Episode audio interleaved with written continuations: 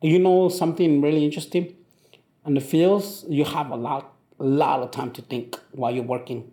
Like a lot of stuff runs through your head. Eight hours from there and just doing the same thing. You know, there's a lot to think. At 15, Miguel Villegas was working in the fields outside of Fresno in the heart of California's Central Valley. He'd been skirting around neighborhood gangs, getting into fights, flunking out of classes, until he was kicked out of high school. And at that moment, I, I didn't care about anything. He was sent to another school, but had no transportation, and anyway, he needed a parent's signature to enroll. But his dad was out of the picture, and his mom had been deported back to Mexico three years earlier back to their small pueblo high in the mountains of Oaxaca, where they were from. Was born over there and came to the United States when I was seven years old. Underage and without a high school diploma, Miguel's path seemed clear back to the fields outside of Fresno to work alongside his brothers and sisters. I always work on the fields in the weekend, summers. It's something that I knew already. But working full time really opened my eyes to deal with a long workday, Miguel plugged into his MP3 player, rapping along under his breath. Mr. Shadow, Kid Frost, and Lil Rob. What's up, Bessie? No people trying to tell me how to do this. He and his brothers would wake up at 4 or 5 a.m. to be in the fields by 6. Often they worked till dusk. Right. In the late summer, they'd pick grapes. In the winter, they'd cut back the grape trees. In the spring, they'd pick the grape leaves. Then in summer, along with thousands of other Oaxacan families, they'd head up to the rainy Pacific Northwest to pick strawberries, raspberries, and blackberries, wearing ponchos and heavy boots. Oaxacan families were usually given the unwanted jobs that involved the most dangerous equipment or bending over all day long, picking and picking and picking and picking. It, it made me think a lot of who I was I started questioning why being looked upon um, as less. In Oaxaca, over a third of the population speaks an indigenous language. We don't say hola, like hello. A lot of people ask me like, how you say hello, but I tell them we don't say hello. You just say how are you doing? Or are you living life um, slowly? In the pueblo where he grew up, everyone spoke Mixteco. Miguel Villegas Good afternoon. My name is Miguel Villegas. Muy buenas tardes. Uh, mi nombre es Miguel Villegas. I speak Mixtec, I speak Spanish and English. In the fields, he thought about the bullying he'd faced when he first moved to Fresno and was still learning both English and Spanish. I mean, even since elementary, there's always discrimination, and well, you know, kids will will make fun of me because I was darker there, there's this environment that if if you can't speak Spanish well or if you're too dark, things like that, they they they will make fun of you, bu- bully you, right? That will force you to not mention where you're from anymore. You know, you will just try to change the subject. You don't want to talk about that. He remembered one word that the bullies used to call him. There's this word called Oaxaquita. Meaning little Oaxacan. And of course, maybe we're small, but I mean, they they're that's not what they're talking about. They're talking about just being less ignorant, you know, not civilized, maybe. For a long time, Miguel had been ashamed of the language his family spoke, of their traditions his family practiced, the dances, the festivals. He'd learned to hide his roots, never speak his language in public. But the more he thought about it, the more it seemed all messed up. Why did everyone think it was perfectly normal for indigenous Oaxacans to do the hardest work in the fields, get paid the least, get bullied in school for the language they spoke and the color of their skin? Why did he feel so ashamed, and where did that shame come from? And that's when I started like, wow, it's crazy how we just accept things, you know? He wanted to learn the history he had never been taught. Every day in our life, we see uh, that effort to erase who we are as indigenous people. I'm sitting in the office of Leoncio Vasquez. It's July in Fresno, it's 9 a.m., and it's already sweltering. I mention the heat. Think about the people working in the fields, he tells me. I'm the executive director of Centro Binacional para el Desarrollo Indígena Oaxaqueño. Be ubisho nunduba. That's the Binational Center for the Development of Oaxacan Indigenous Communities. Though Leoncio and Miguel are from the same town back in Oaxaca, they never met. But before too long, Leoncio would become Miguel's boss, and then his colleague and his fan. But before we get to that, a little context about the world that Miguel, this indigenous trilingual high school dropout from Oaxaca, has inherited.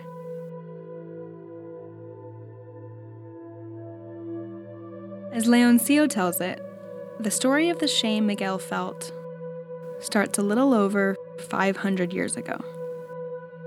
The history is that the new culture that dominated our land imposed everything and consider that anything that has to do with indigenous people is bad, is of less value. During European colonization of the Americas, thousands of indigenous groups were forcibly assimilated, fragmented, destroyed. But in some places, and against all odds, communities resisted. In Oaxaca, more than 60 different groups continue to practice traditions and speak their languages today. For a long time, indigenous Oaxacans have faced extreme discrimination in Mexican society, isolated and excluded from politics, living in poverty, and working the worst jobs. Back in the 1980s, cheap corn from the United States started to flood across the border. Suddenly, indigenous farmers were out of work, out of money, and out of food and because of starvation, we had to find these survival means. We were forced out of our community. Hundreds of thousands followed farm work north, settling in northern Mexico, the Pacific Northwest, Florida, and today about a third of California farm workers are indigenous people from Mexico. Most cross the border without documentation. We are referred to as criminals for just crossing the border. We didn't have any information of all this legality, of all these contradictions about immigration issues. We just came. They rarely spoke English, and many spoke little or no Spanish, but rather their native languages, like Mixteco, Zapoteco, or Triqui. Leoncio says migration to the U.S. is just the latest in a long history of threats to indigenous languages and cultures from Oaxaca. The pressure to assimilate into U.S. culture is constant that's what we hear every day. So we get to that point that we we accept that and we say, "Oh yes, parents don't want to their children to learn the language anymore." That's part of it. That they don't want their children to be discriminated against. That they want their children to get better jobs than they have right now. A new generation of Oaxacan immigrants felt they had to disconnect from their roots if they were going to survive. To make matters worse, Many other Mexican immigrants brought their ideas and stereotypes about indigenous Oaxacans with them to the U.S. This discrimination had followed Miguel and other indigenous Oaxacan kids right into their Fresno classrooms. After two years of farm work, Miguel was ready to learn his people's history. Forming his questions had been the first step. The second step was when I went to San Jose Job Corps he was offered a chance to get his high school diploma in San Jose. I went, I wasted no time. I took advantage of everything. I, it was like my second opportunity. Two years later, he would walk out of that school with a GED, a high school diploma, an auto body trade certificate, and a new calling. It all started in the computer lab. So I took advantage of internet because I didn't have internet at home, but the school had it and that I just started investigating. Miguel researched Mixteco, his language. He wasn't exactly sure where it, or he, came from. I was very curious because they always talk about the Aztec warriors, the Aztec empire, and all the cultural things that they had. He knew that he spoke an ancient language that had existed far before Spanish or English were brought to this hemisphere but I, for some reason, I couldn't relate to it. I, I was really confused. I think I never thought we had empires or gold or pyramids, at least not in my village. Miguel discovered he's not Aztec, but rather a descendant of the Mixtec Nation. I didn't know that. You know, I was really surprised that we had this and nobody told me about it in school. And there had been empires and pyramids. There had been Mixtec kings and warriors. There had even been religious texts, astronomers, a calendar, and a pictorial writing system. Start investigating Mixtec warriors. That's when I found out about Ocho Venado. Ocho Venado, Garra de Jaguar. That translates to eight deer, jaguar claw, because he was born on the eighth day of the month of the deer of the Mixtec calendar.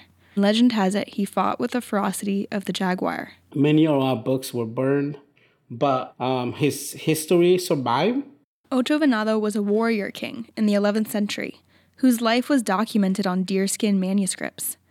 He was the only king to ever unite the three far flung regions of the Mixtec Nation. This warrior's story sparked something in Miguel. He realized he wanted to do the same 10 centuries later. From that moment on, everything that I am relates to organizing.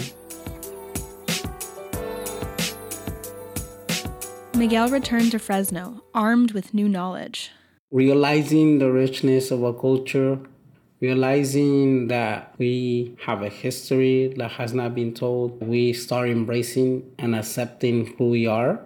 He and a few other kids from the village where he came from started an online chat group. Having a space where I know other people understand what I'm saying, that's like the first step that helps us heal.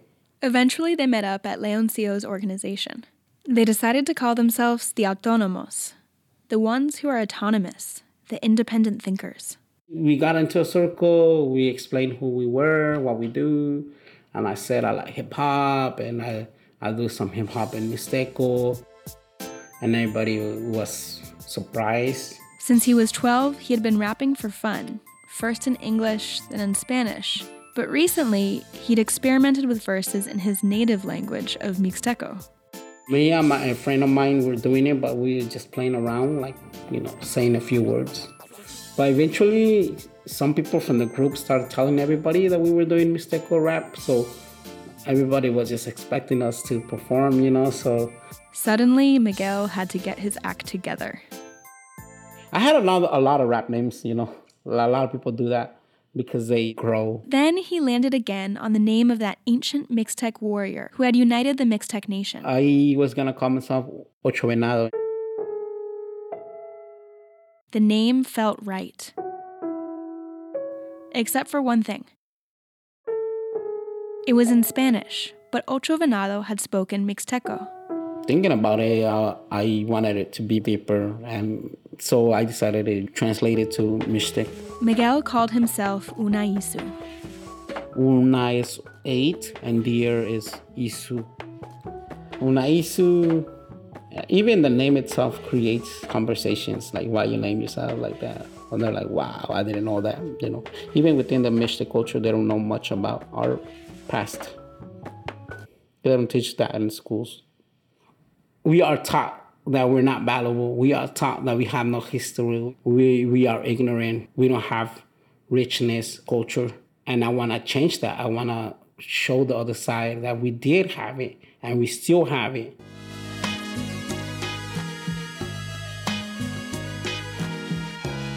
The first song he wrote was called Mixteco es un lenguaje, Mixteco is a language. The feeling that I have had throughout those years, and I was tired of people putting us down. In the song, he raps in Spanish, Mixteco, and English about where he comes from and why Mixteco is just as valid and important a language as any other. It's the first song ever written by a trilingual indigenous rapper. In fact, Miguel is the only trilingual indigenous rapper out there. Like I'm trying to turn turn everything around My memories, my dignity. In the video, he raps in front of murals that line Fresno streets, between rows of grapevines and among the dancers who wear elaborate devil masks as they dance something called Los Diablos. My brothers and my sisters, Mixteco su lenguaje, no es un dialecto, solo que guarda un paño, aquí te lo presento ahora. A lot of the dancers are pint sized, just little kids. In one of the last scenes, the dancers begin taking off their masks, one after the other. Because in my lyrics, I say, if you don't like who you are, take out your mask. Take your mask off if you don't like it. They look straight into the camera. I guess it, it was deeper than that because they're just saying this is who we are, you know. I have no idea how powerful my work will be, but they can create a conversation in the house. You know, like, hey, mom, I heard this guy rapping in Mixtec. Do you speak that? You know, can you teach me? Oh, yeah, mijo, you know, that's why we speak. And if you want to learn, I will teach you. Leoncio eventually hired Miguel as a Mixteco community worker and interpreter.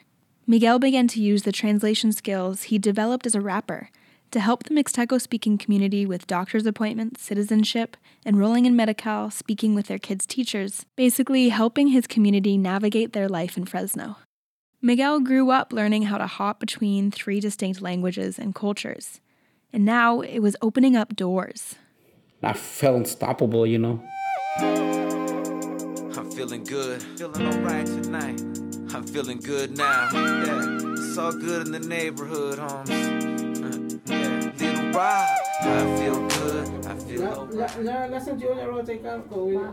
I've met Miguel at an interpretation event at a Fresno church on a hot Friday evening in August.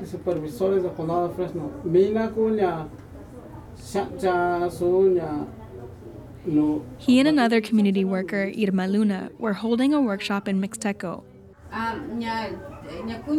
Irma's been interpreting for Mixteco speakers for nearly two decades in doctors' offices, courts, and even for the CIA.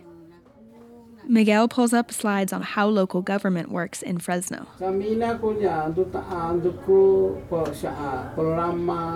Miguel tells me that a lot of words in English and Spanish simply can't be translated into Mixteco, which is a big challenge when he's rapping about certain issues. The language itself has a different viewpoint of the world. For example, if I talk about police brutality, you know, we don't have that in our town. It's, it's hard to get my message uh, across. I have to focus on the rhymes. I have to focus on making sure it makes sense. I, I'm trying to be careful not to just say whatever. It's like an interpreter job, you know.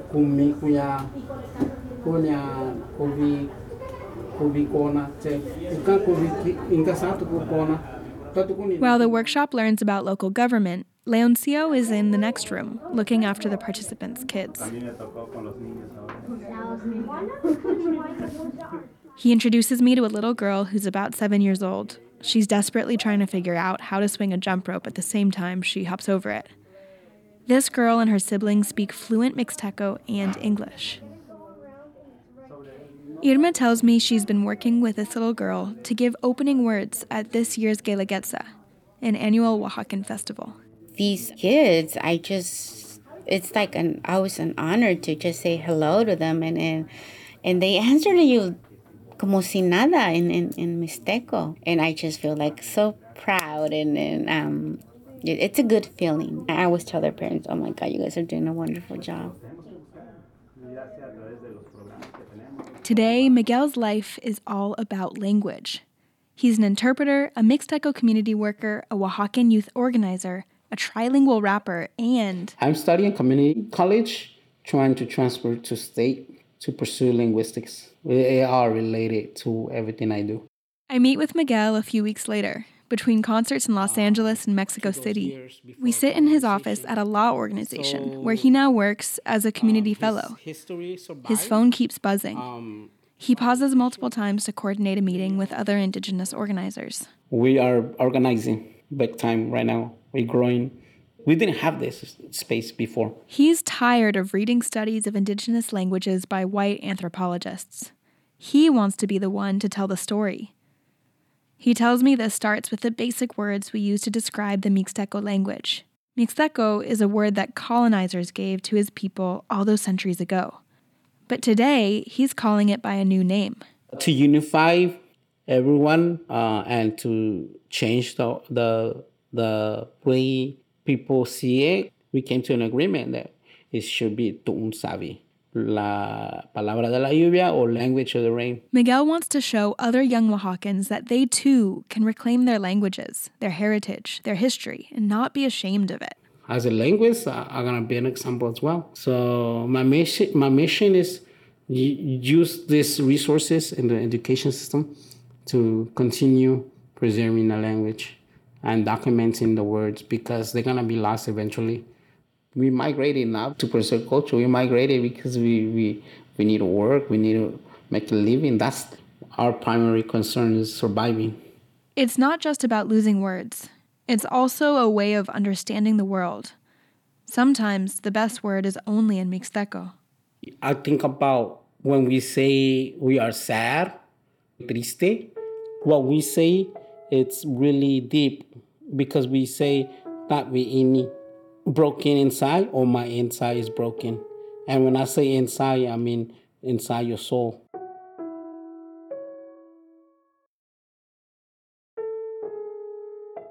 I want to document that with elders because they're dying and they're taking that knowledge with them. For example, all the names of the flowers, all the names of the animals, ceremonial languages. Uses a lot of metaphor. You know, use a lot of elements of life the rain, the, the fire, the Mother Earth. And that connects a lot with what I do because in rap music we use a lot of metaphor. So I think when they ask me how do I feel about combining two different cultures, hip hop culture and Mixtec culture, uh, to me, at the end, we're not really that far apart.